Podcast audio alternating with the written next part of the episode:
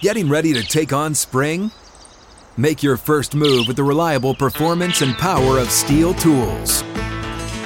From hedge trimmers and mowers to string trimmers and more, right now you can save $20 on the Stihl MS162 or MS170 chainsaw. Real Stihl. Offer valid through June 30th, 2024. See participating retailer for details.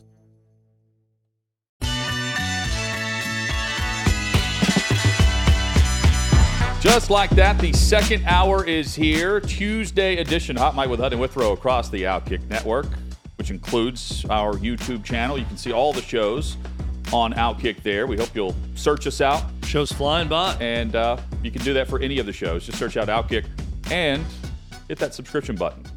Pound the like button, the thumbs up, and also join Chad in the chat. You can do that uh, live each and every weekday, 3 to 6 p.m. Uh, Eastern Time. We've been discussing a lot about Pat Fitzgerald getting fired at Northwestern, and the discussion yesterday was what will they end up doing based on what the president, uh, Michael Schill, has come out and said over the, the weekend about the two week unpaid leave, which Fitzgerald agreed to, based on the independent in- investigation by a firm uh, that through Northwestern for the university. Based on the details of that, that was the initial punishment for a coach who said he didn't know what was going on in his locker room.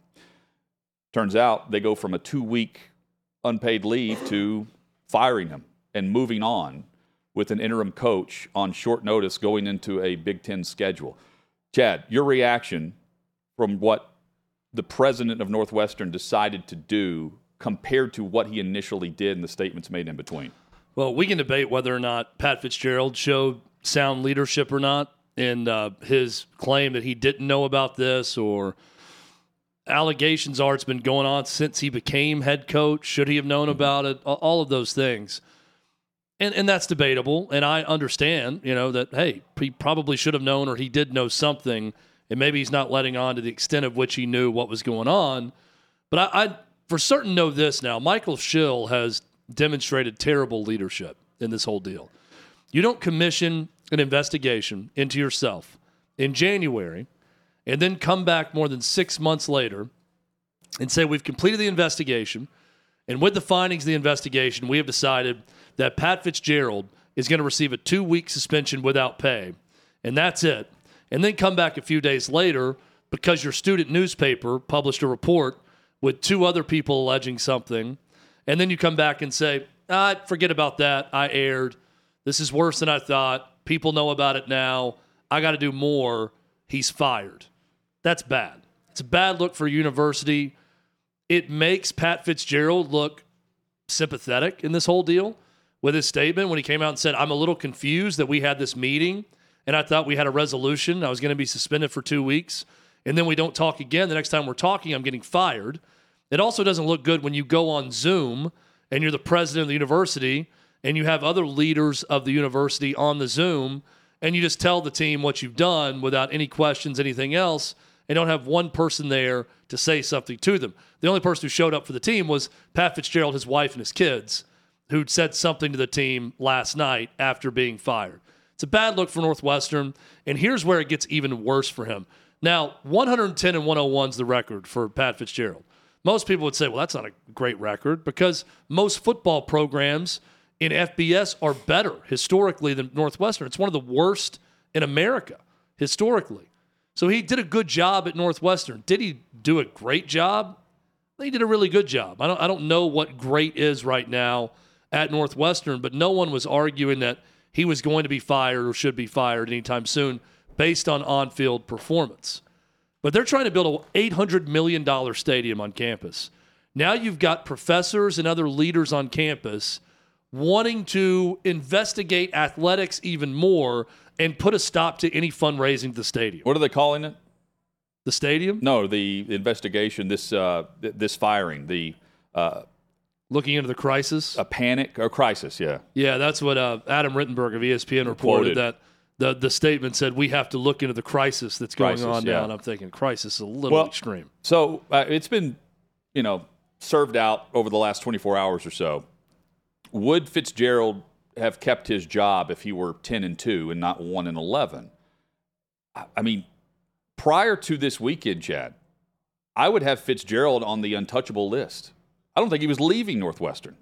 And He he wasn't felt like a fired. lifetime appointment. Yeah, absolutely. Because he's Mr. Northwestern. The other one was Bob Huggins before the two Yeah. incidents. And it's very similar I'd say he's probably not going to get fired. Fitzgerald is also pointing to an, an agreement with the university that was, you know, behind the scenes on the two weeks unpaid leave that he agreed to, only to find out without any discussion that he's being fired. It's a very similar tone from Huggins. Uh, Huggins comes across as, you know, uh, I don't know how you come Way up with the idea that you uh, you didn't resign when the statement um, a month ago clearly you- you mentioned that you've stepped down and you had a meeting with your team about it. By the way, I saw Doug Gottlieb tweet that Bob Huggins is now going to claim that he's still the head football coach at Northwestern, also in his next statement, which was hilarious. I also, in thinking about, I do think Pat Fitzgerald gets off a bit easy here, and and hear me out as to why.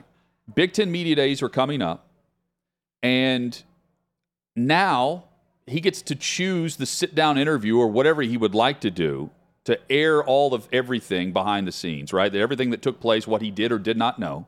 And then whatever he says in that interview can be challenged by other players, but ultimately he gets to control his narrative based on when he wants to speak on it. And if he takes another job, then certainly he's going to be pummeled with questions, and so will the university. Point being, though, Chad, yesterday you brought up Peter Skoronski, first round pick on the offensive line for the Tennessee Titans at 11 overall. He will now face more questions about what was happening at Northwestern than Pat Fitzgerald, based on the fact that Fitzgerald's not going to have to face the media um, in what is talking season, and that would have been the headline and the discussion at Big Ten Media Days. And now you have David Braun, who is going to be the interim head coach. He's a defensive coordinator that's been elevated, and former players and current players that are going to answer more than Fitzgerald. I think it uh, maybe it doesn't help him because he's not getting his, you know, he's not doing the car wash messaging. But at the same time, I mean, he doesn't have to face the uh, the firing squad, which certainly would have shown up based on the national media presence that's now on top of this, more so than just the student newspaper that was doing the digging. Yeah, I, think he's going to. Uh, Pat Fitzgerald will follow a similar protocol where he's going to be silent for a while. Now he'll go away. Most coaches that have any type of scandal or firing, they go away for a while. Go to Bama. Yeah, he'll go be an offensive analyst uh, or defensive analyst at Bam. No, he is going to go away for a while, and maybe he speaks in a few months, or he waits to see if he's going to get a job. If he realizes he's not getting the level of job he wants, maybe that prompts him to speak earlier, or he's just going to talk when he gets his next job. But you're right; he doesn't have to face the music. Tony Petitti, also new Big Ten commissioner, he's going to go to his first Big Ten media days Yeah. and be asked about it. Now, I'm more interested in how he handles this than whoever the interim coach is at Northwestern because I think Northwestern can do more to hide behind this. Hey, we've already released the statements. We've done the internal investigation. There's not much more I can say about it. Yeah. We're moving forward. And they'll probably get away with that. Petitti, I don't think it's that easy. As the new Big Ten commissioner, where people are looking to him for leadership, when you get general questions about how do you handle something like this, you know, Yeah. that's going on at one of your schools, how are you going to handle it moving forward? I think he's going to have to answer some questions about it. So, tricky situation for him to navigate, also. But Hutton, you nailed it. Pat Fitzgerald's the one that doesn't have to answer questions about it. Northwestern alum in the NFL will have to answer questions about Sure. it. Others will. The interim coach will field questions about it. The new Big Ten commissioner, but not Pat Fitzgerald. Not unless he wants to, unless he wants to go do an interview now. those within the sport, by and large, are backing Fitzgerald. We've had we've had two guys on that have played that uh, certainly back Pat Fitzgerald and Mark Schlereth and uh, Skip Holtz. yeah, let me let me say this though about speaking on behalf of their friend let, let me yeah let me let me say this about the coaching community. Okay, and players too. most everyone backed Urban Meyer every time something happened too. You only hear about Urban Meyer and issues from reporters. You don't even hear about a lot of times. You sometimes from former players. Okay, and Urban Meyer now has been mostly exposed as someone that's a part of a bit of the um, underbelly of college football, especially because of the way he showed himself in the NFL. So I'm not calling Skip Holtz or anyone that defends Pat Fitzgerald a liar. They, I'm sure their knowledge of him is positive, but I'm a little cynical when I hear coaches go over the top defending another coach, only because I very rarely hear a current coach in any profession actually say what they think about another coach. Yeah, but Right? I but don't know the perception of Fitzgerald was the way they're describing. I would I would agree with the description of the guys that have said this. I have not heard a lot of bad things about Pat Fitzgerald. I have no, No. reason to believe anything bad about him. I'm just saying I'm also not going to sit here and hear everyone talk so glowing about about being one of the greatest men they've ever met. Yeah. And think that oh well, you know, this is who he is. But even Northwestern admitted they couldn't prove that he knew or not. You know, the knowledge of what was going on behind the scenes, uh, which is also interesting, uh, based on the initial suspension without pay versus getting fired uh, within a, a matter of uh, hours, based on the discussion that took place across uh, the sports landscape. Chad, uh, Remember, someone asked, weren't NFL teams mentioning Fitzgerald, or he was getting mentioned for NFL jobs? The a few years Bears, I ago? think? And the Bears was the one that I remembered because I was thinking that's uh, you're you're, you're in the same neighborhood. and Ryan Day as well, Yeah. from Ohio State, um, would have connections there because Justin Fields had just gone there as the rookie quarterback. Well, I am curious to see where he lands now because he was seen as Northwestern lifer, played there, coached there his whole career, 26 years. He put in Northwestern as a player, assistant coach, or head coach. So now where does he go? Is he a coordinator somewhere? Does he go the NFL route? I'm willing to bet the NFL route as an assistant is his next landing spot. Plenty of uh, talk there about Northwestern football and uh, plenty of chatter with some trash talk in the NFL between the, the Chiefs and the Bengals. That's certainly been happening. Kadarius Toney continues to chirp, even though he said his account was hacked, continues to chirp, speaking of the Chiefs, about the New York Giants and, and their fans.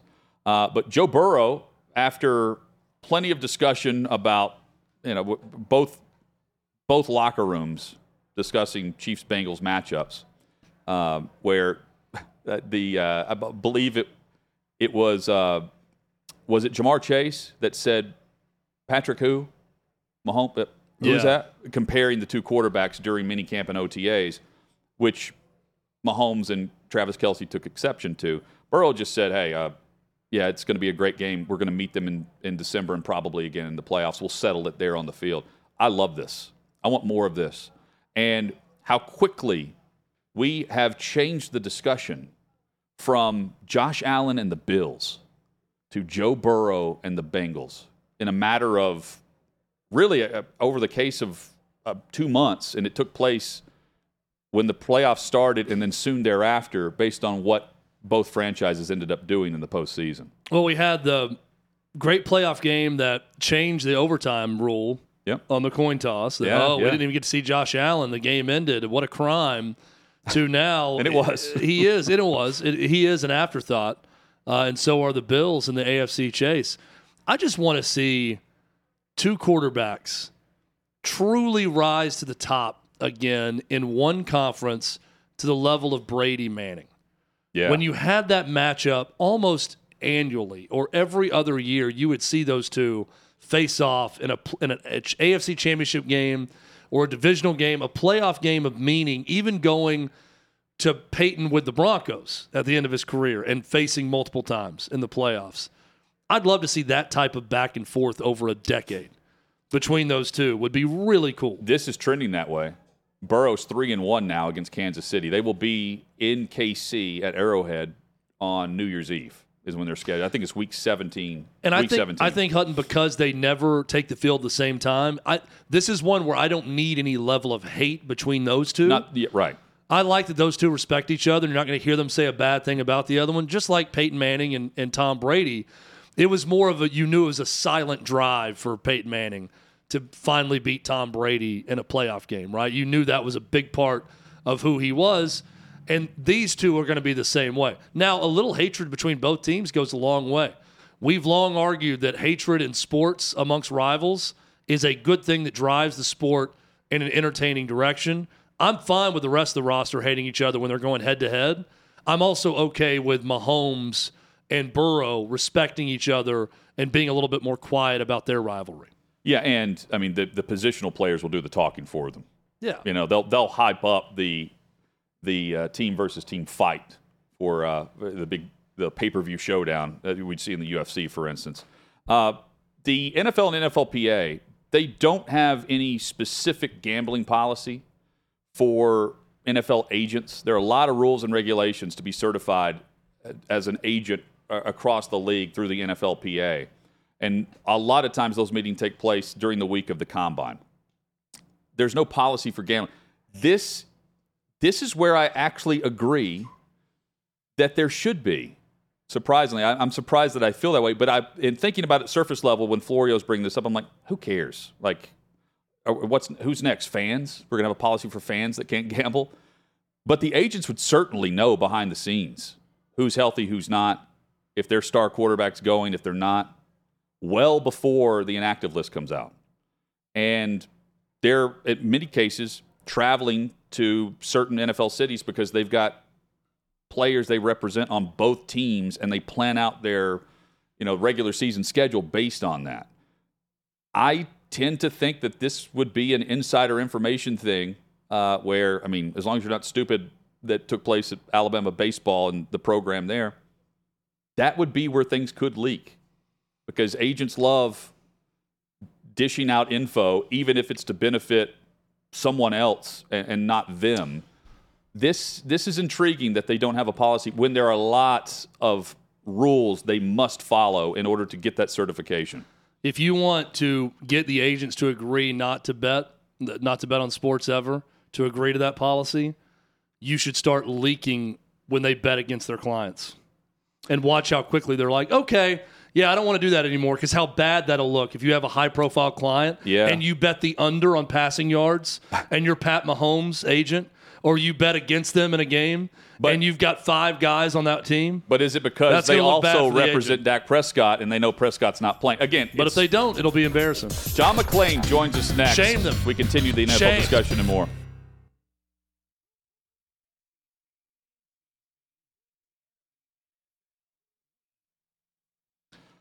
Coming up in a matter of minutes, John McClain will join us. So we'll talk NFL headlines and more. We'll get his reaction to uh, hazing in the NFL. He's seen plenty of stories uh, firsthand covering the Oilers back in the day compared to now. John is like a one man tell all for the history of the NFL when it comes to like salacious details of players from the 70s, 80s, and 90s. John knows all of it. Chad, did you see the video? There's a uh, a runner. She took a wrong turn. She was leading the Atlanta Fourth of July 10K and lost out on seven thousand dollars um, based on finishing, I believe, third instead of first by taking the wrong turn. I originally am thinking like, ah, how do you make the wrong turn? The issue I have here with it in, in the ATL is there's like a, a police escort that are you know helping the runners down the path or whatever, and they're stopping traffic and allowing you know the, the runners to go across the course. The police officer that's on the motorcycle veers off to the right, and he's kind of leading the charge and leading the way for the runners, and she just follows the police officer. I guess is like diverting off to a different path to though cut off another intersection or something while the runners follow the route.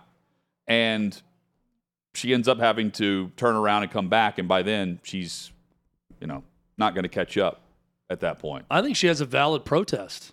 I, I mean, I'm watching. I'm watching the, video and I'm thinking I'm just following the police escort. That's, what I would have done. I thought, and there's the, a guy who the opens wrong the- turn was You'll see that she didn't follow the cop, and that was the wrong turn. I'm thinking, well, how did she do that if she's just following the police escort? Yeah, so she's just taking the, the path of the motorcycle. He's got the lights on and everything.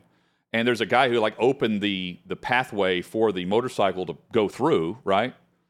And you're supposed to go left instead of right when Yeah, it now now branches someone's off. directing. Yeah, and he's, her the they're other way. waving they're waving her down. I, I feel awful when I, I initially just based on the headline, I'm like, yeah, you got to know the you got to know the course. I also will say if you are uh, that good that you were going to win the 10K, you probably also should be smart enough to look at the exact course you're running and know exactly li- where the turns I'd are. like to and know. I agree. I, I'd like to know though, like how how long that officer had been like leading the charge, you know, and she'd just been following him. Yeah, and it could have been her pacing mechanism also. Could have been, yeah, of knowing how how fast she was going was got in line with the the police escort. Um, now, if it were me running that long of a distance, I would be so delirious and out of at that point, I wouldn't know which way was Same. north, south, east, west. I just would have followed anyone into anything and probably died. So We- I'm sympathetic. We would follow John McClain. I'd I'd follow John McClane straight into hell if he asked me. He's not going to end up there. Uh, he's No, one, one of the best we know. Uh, Football heaven. Uh, John McClain joins us, NFL columnist uh, at McClain underscore on underscore NFL is where you can follow him on social. John, good to see you. Hope the uh, the vacation trip was well. It was. I had a lot of fun in Florida. I'm headed to uh, Maryland next week. I mean, I'm sorry, this week. I'm I'm confused. And uh, going to our place right outside Annapolis to spend a week, and then come back for the start of training camp. I'm really excited about it. AFC South, the Titans, the Colts, the Jaguars, and of course the Texans. They got a lot, three of them. Well, actually, you know, Trevor Lawrence is only in his third season. And then with CJ Stroud and Anthony Richardson, they're going to probably be starting right away. And I think it's only a matter of time before we'll see Will Levis if the uh, Titans, unless they're in the running for the playoffs. John, uh, Alvin Kamara reached a, a plea agreement for the uh, incident that took place right before the Pro Bowl in, in Las Vegas. Uh, not this past Pro Bowl, but the one prior. Uh, based on the plea agreement, it, it lessens some charges. He pleads no contest, and he's he's able to uh, have some community service and some different things. How will the NFL react now that he's he's pleaded no contest, and the, as far as the court system is concerned, it's resolved? I don't think they care about that. They have video of he and some guys beating the hell out of a guy, and uh, it's all on video. And so, didn't they announce they were going to suspend him for six games? Now, he obviously would appeal appeal that, and could be reduced to four. But I can't see after what they have video evidence of of him being suspended for less than four games. That's for sure. You mentioned the six games, and it brings up the the NFLPA collectively uh, bargaining certain suspension links, it, which includes what you just referenced, plus you know PED violations. But based on a, a, a column that Florio had last year discussing the Calvin Ridley suspension for the full season, he references that the NFLPA did not do anything to negotiate the suspension length for uh, violating the gambling policy. They just told the NFL, "Hey, uh, you come up with your your your your penalties and you come up with the enforcement of it, and let let's get this rolling." I mean, the, the fact that Kamara can get the same length of a, a suspension that someone not betting on the NFL but betting on hypothetically UFC or college football or whatever, that's it's so bizarre how the NFLPA will argue one thing but not the other. Well, it's not a part of the collective bargaining agreement. NFL doesn't have to squat with the union if it's not part of the CBA. You know, they can play nice. Right. A new guy's going to take over and they can do something to make him look good. But the fact is, unless it's bargained as part of that 10 year extension of the CBA with a year left, which is actually 11 years, there's not anything they can do. They can raise heck about it. They can complain about it publicly, but it's all up to Goodell and his henchmen about how long people get suspended. And they thought they, well, maybe it worked with Ridley. You know, they've got less, lesser guys have been suspended. Maybe, maybe there's 500 guys that would have done what Ridley did, and they go, "Whoa, if he's getting suspended for a year, you know, we're we're going to be careful." But then there's some morons that claim they don't know what the rules are when they're clear as can be. Stevie Wonder can see them, and you can't you can't use the blame it on the league for not explaining. Teams have told players, agents claim a lot of agents claim, well, it's not explained to them. It's right there. Yeah, it's clear what the rules are, and players bla- break rules all the time. They break rules about using uh, performance enhancing drugs.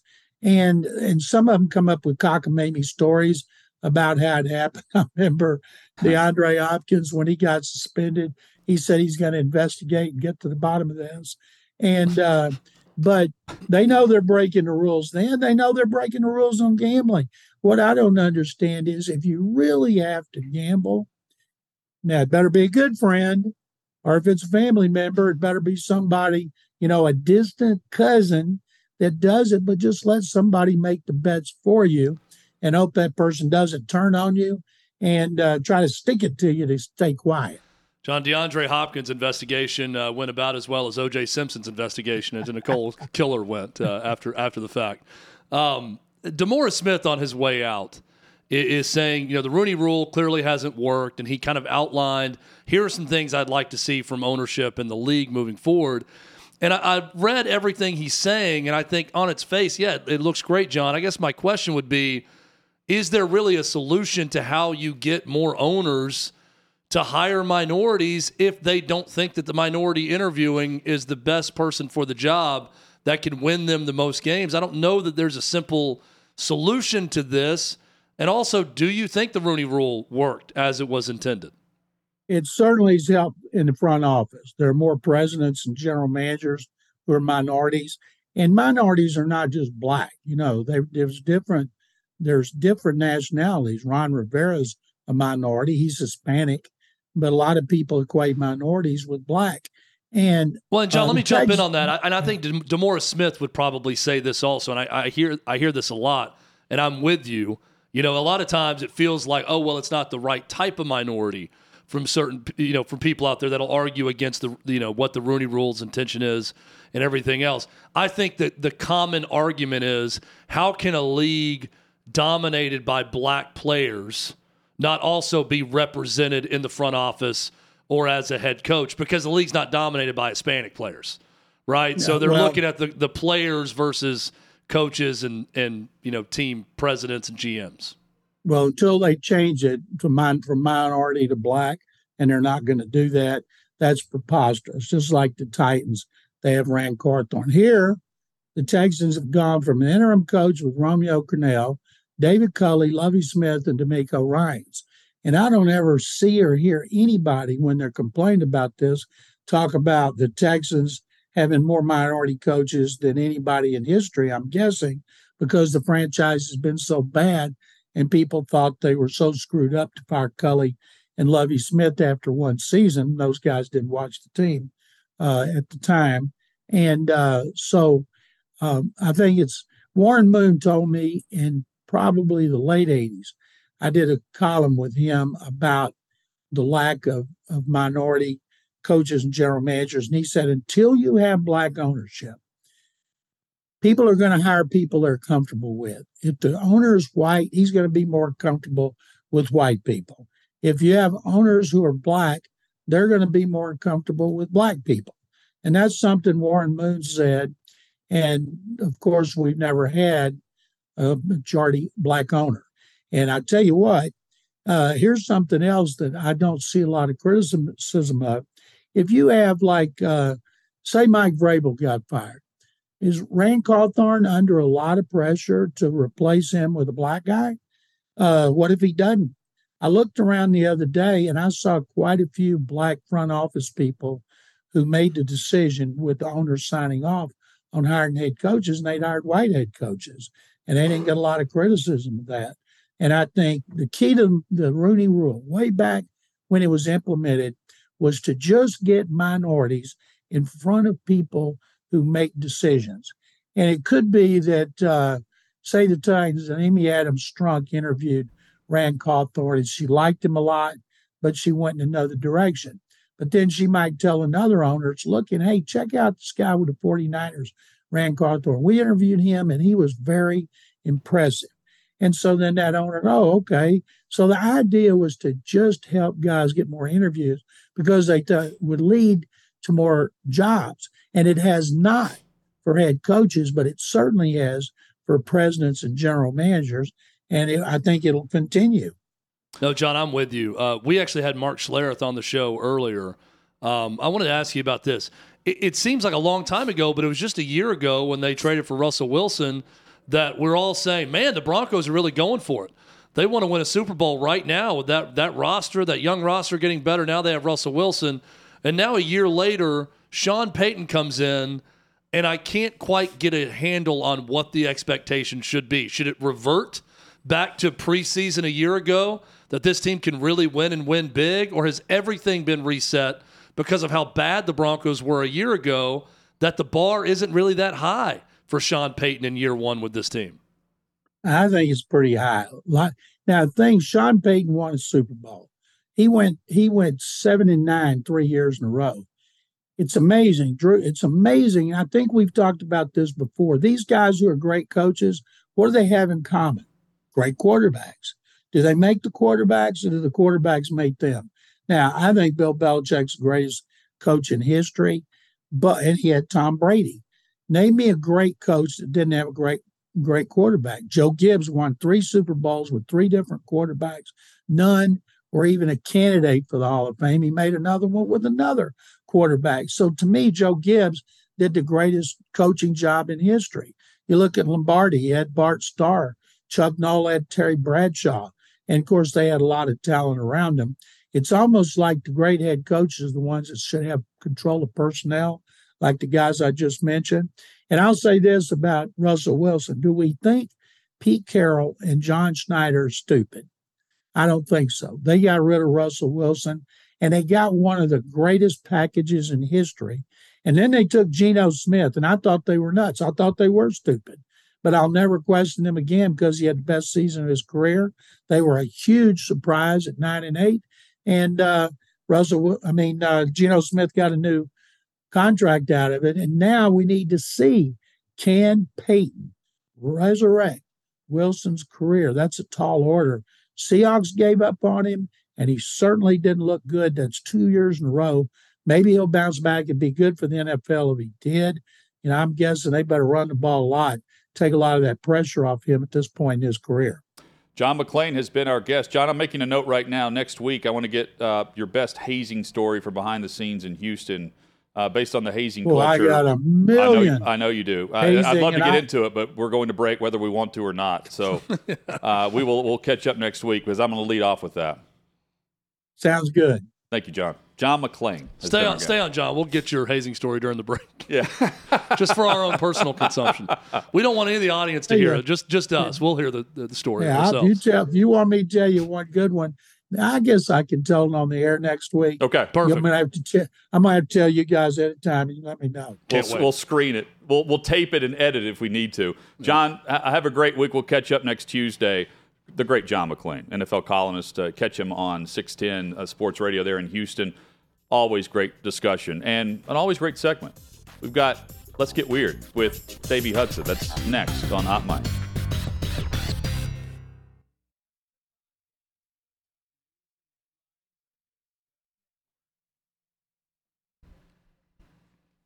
Glad you're with us for Hot Mic with Hutton and Withrow. Big thanks to all of our guests uh, who have joined us. If you've missed portions of the show, you can always check it out online. Head over to YouTube, search out Outkick. We hope you'll subscribe to the channel while you're there. And you can see all of the shows on demand each and every weekday, plus clips and more. Uh, subscribe to the Outkick YouTube channel. We appreciate those who have already done so. Coming up uh, in about 20 minutes, Trey Wallace will join us it is talking season across college football. The Big 12 is cranking up for media days. Big 10 and SEC are also coming up over the next uh, several days. Really looking forward to all that coverage, and Trey will have it covered at outkick.com. Uh, again, uh, Trey with us, Chad, in uh, 20 minutes. And a lot to discuss, oh, including oh, there's a lot to get into. Kirby Smart is going to be center stage next week for Georgia, and he has a chance to set a different tenor, a different tone with the program based on his initial statements. Every coach will give their State of the Union. Some will give it for 25 minutes. Others will, you know, be like Mike Leach, uh, who, uh, RIP, would just show up and say, "Yeah, go ahead with a question. I have no opening statement." Everyone here has already said enough. Uh, let's just go ahead and get going. Speed what are your this process questions? Let's go. It is time before we uh, talk college football. Time for let's get weird. Here's uh, Davey Hudson. Hey guys. Whoa, big gulps, huh? All right. Well, see you later. One of my favorite uh, scenes Oh. from Dumb and Dumber. And, and this ties in well Very under the radar Dumb and Dumber scene. with the uh, yes, it is with the uh, first Well, all right, see headline we have for for the weird news with Davey. Davey, uh, let's let's kick it off right with the the big gulps. I exactly, Hut. And uh, I'd like to thank Matty Ice for sending the story over. I told him I was like, Matt, well, the story involves 7-Eleven, so I'm going to wait until 7-Eleven, which is today, July 11th, to get into this story. There you go. Yeah, there, there it is. Uh, we do have a man, Florida man, no surprise, but he's been arrested and he's been charged with battery because he decided to hit a customer in the side of the head with a big gulp. Uh, you think about the things that you just have at your disposal at a 7-Eleven. Just so this case, we got a guy. His name is is Taz. Which, if your name's Taz or you go by Taz, I would imagine you got a couple of convictions on your file. I grew up with a guy named Taz. Was he arrested at all? I believe so. See, actually, it, just, yes. it checks out. Like, not when it, not in you know first grade when I was Yeah. in school with him, but Was I think his, was that his nickname? I don't know. I want to say no. His name was Taz. T A Z was his name, and Would I you- want to say he may have been arrested Let's compare. later on. You hate the name Chad. If your name was Taz, would you hate it more or less? I would hate it way more. Okay. because I would We also found the name. Uh, let me tell you, I also have a couple convictions. Your if My name was Taz at this point in my life, I life. mean, you have to. There's, you Kinda setting it it's up a there for birthright. you, yeah. It's a birthright. You're getting a felony charge. but this is down in uh, St. Petersburg, Florida, and so this guy just, you know, thought we have a good tie there. And as you mentioned, I, I love Dumb and Dumber as well. And he just I- swing it? He just he was holding just swing. He was I swinging think a this fist. is actually kind of a sweet, sweetheart gesture. All right, and here's why. love language. Yeah, well, if you're gonna, I mean, I think this is someone who's very conscientious of what he's gonna do to someone else. Got into a disagreement, and instead of punching the person and maybe causing them serious harm, he thought twice about it and said, "What can I do that's a little bit softer, but also gets the point across? Oh, I've got this big gulp here in my hand. I will smash this on their face. It's not going to cause any permanent damage. It's going to get very cold on their face, and they're going to feel it. But it even hurts less than a slap." So I'm just going to do that, and then I got my point across. It's like throwing your drink at somebody. You know, you're not I- hurting them, but you're embarrassing them. So I bet- I think Taz was just really doing the practical thing here. I'm trying to and not of- trying to go to jail again for some felony arrest. Well, I mean that didn't work out. This based is not on felony assault. assault. This is misdemeanor assault. Well, no, uh, this was a felony. it shouldn't be. Felony battery. well, I should Or represent wait, maybe that might be that I'm might be wait, hold on. right? Chad. That might be his prior conviction. I do need to double check. Yeah, he probably stabbed someone before, and he thought, you know what's better than stabbing someone for me and and my rap sheet, hitting them with a big goal. well, uh, that would be. Well, first, let's just think. Like I, I'm imagining the, the situation. Why you would sling the big gulp? Because something else was in his hand. I'm assuming he's right-handed. Most people are, right? So he's got the big gulp in his right hand. What was in his left hand? Maybe a knife if he was there for stabbing. Yeah, that that is an important part of this story. Did he learn from his prior conviction, and he decided not to use the hand grenade in his left hand to throw at the person Yeah. and kill them? Instead, use the big gulp in the right hand. Uh, and doing more research now, and it turns out the prior conviction was of a sexual nature. So at least he didn't go down this route. He's on multiple lists now. He's on the list to never go to a 7-Eleven Yeah. again, and the sexual predator list. Yeah, I imagine he lost his job. Uh, next story. So fill in the blank, guys. So I want to see what you have for me here. Okay. But we already know about Elon Musk challenging Mark Zuckerberg to a fight. We have another challenge that has been presented. So Musk challenges Zuckerberg to a blank contest. Uh, I'm going to say uh, a staring contest. Spelling contest. I haven't seen this headline. Okay, well, I, I mean, we're just going down the rabbit hole, but it's actually a penis measuring contest. so, I mean, we got the we got the tweet.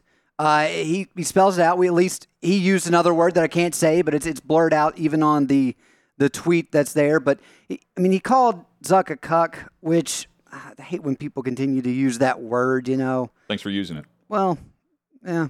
You notice how Matt, uh, when he suggested his sto- uh, headline, it was very clean. Yeah. and I was like, we might Well, go also- one day without porn references from Davey, and we didn't quite get through it. No, absolutely not. By the way, And how was, the, how the was the od- the Sleeping odds- Beauty last night, Davey? Yeah, odd, yeah. Did you get a follow up on that? Did you check out? Oh, the- I completely forgot. I got entrenched in, in this story because there's several questions that I need answered. One, are performance enhancing drugs allowed? That could be how are they measuring? Unit of measurement. That's another thing. Uh, you just you keep going. It reminds me of the South Park episode, and I won't go too far down the list, but it was just it cracks you up whenever Principal Victoria calls all the parents and is like, "Parents, we called you in today because the fourth grade boys decided to measure their penises and post the results in the school hallway." You know, and so and it also made me think. One of the first things I believe I ever heard Clay Travis talk about was how the NFL needs to implement this measurement into the NFL Combine.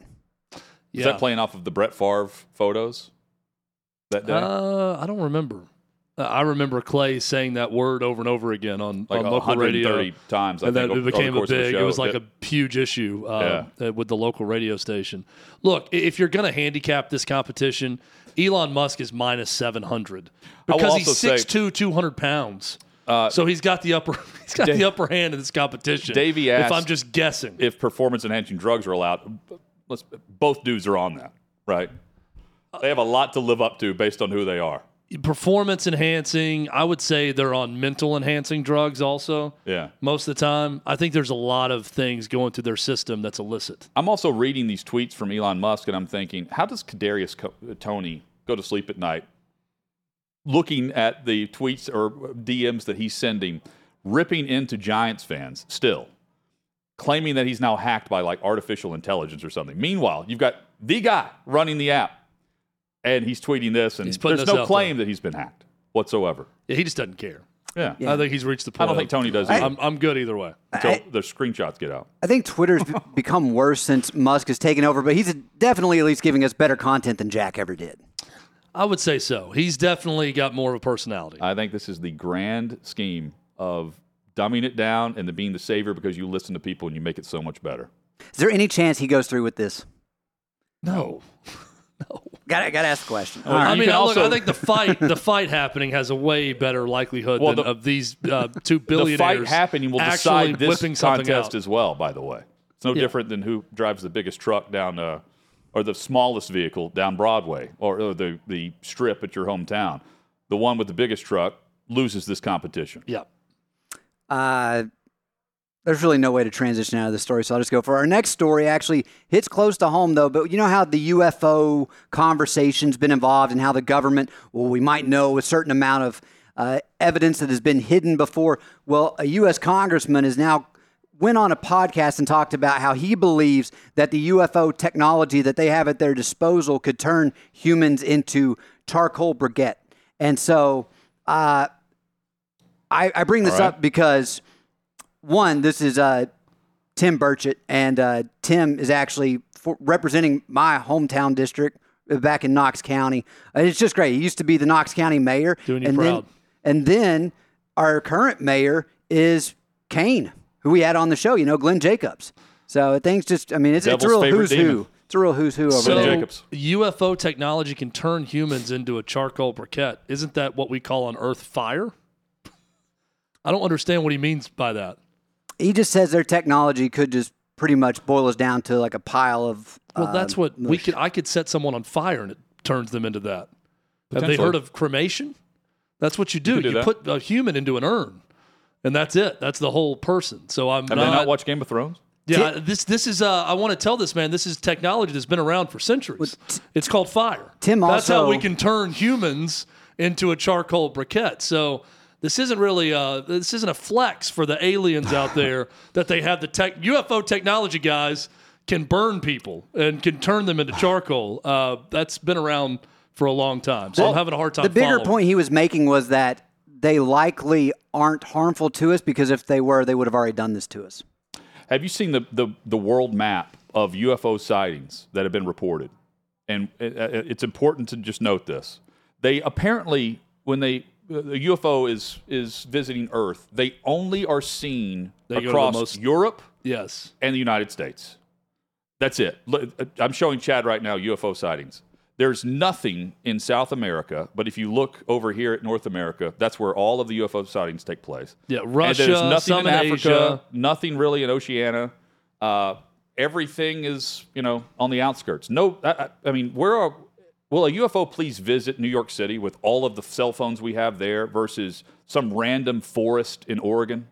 Uh, when that happens, I'll buy into the video. Remember the movie Signs, the Mel Yes. Gibson, the M Night Shyamalan movie, where it's just so shocking when you finally see the alien. Spoiler alert.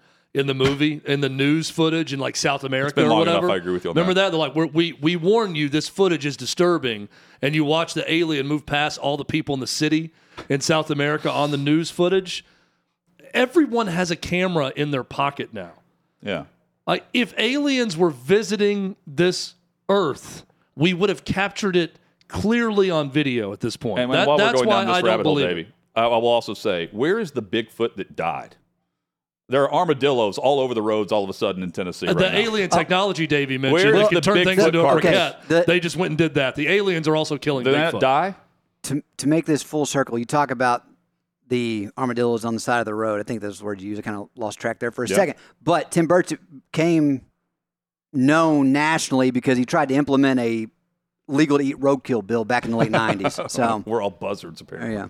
But then, and then my, my final story for the day, I think that we'll have time for. So, just speaking of Knox County, I can't prove if this is real, but since we started on Knox oh, County, there Oh. is is, a video that has been circulating on social media for probably close to a year now, but it is allegedly of a police call that went into the dispatcher from Knox County about a man who was not excited for his son being pulled over by a deputy. And I'll just let you watch this animation and listen to it here. Knox County Police Department. You was the one that come up here and brought my son in a squat car. A talking some mess about how he took his go-kart on the highway and didn't have no helmet on. I'm gonna tell you something. I'm about red iced over it. Sir, I'm not familiar with the incident. I'm just the dispatcher. Some deputy looked like his balls ain't dropped. Said Ernie Michael didn't have no helmet. I said I told him to. I said, son, these people laid down their lives in this country so you wouldn't have to wear no helmet. Well, if he's on the interstate in a go-kart, we will pull him over. Good luck. He don't stop for no one, and his Honda running like a scalded dog. Best thing for you to do right now is get off his phone and sober up. This line's being recorded. I tell you what, you are lucky I've been drinking. A bit sober loosens my tongue. That's uh. So th- there's an account, um, and I'm trying to find him. He's hilarious. That does these animations in regnet voices. Uh, there's kind of the same characters, but it's it's well done. Uh, it's it's Roy D. Mercer quality, Jeff. Yeah, it's uh, very well done. I'd also say maybe illegal to call a 911 dispatch and do that, right? Yeah, as unless a, as a, hoax. Unless it's a bit. that- Yeah, that's the thing. Where the 911 dispatch is Yeah, also the 911 dispatcher also could be active. Yeah. Could be. But what I do know is I know people from back in Knox County that sound and would make that phone call. Yeah, the go kart on the interstate. I've, I've heard of better ideas, but I love it. Without the helmet. I had a go kart growing up. I did too, and it was stolen. Really? out of the back of a, a bed of a pickup truck. My dad pulled into a Walmart, and uh, my birthday present was gone by the time we came out after getting like a That's two liter tough. coat. I know it sucked. Trey Wallace joins us. Dive next. deeper I into this bet he had a go kart as well.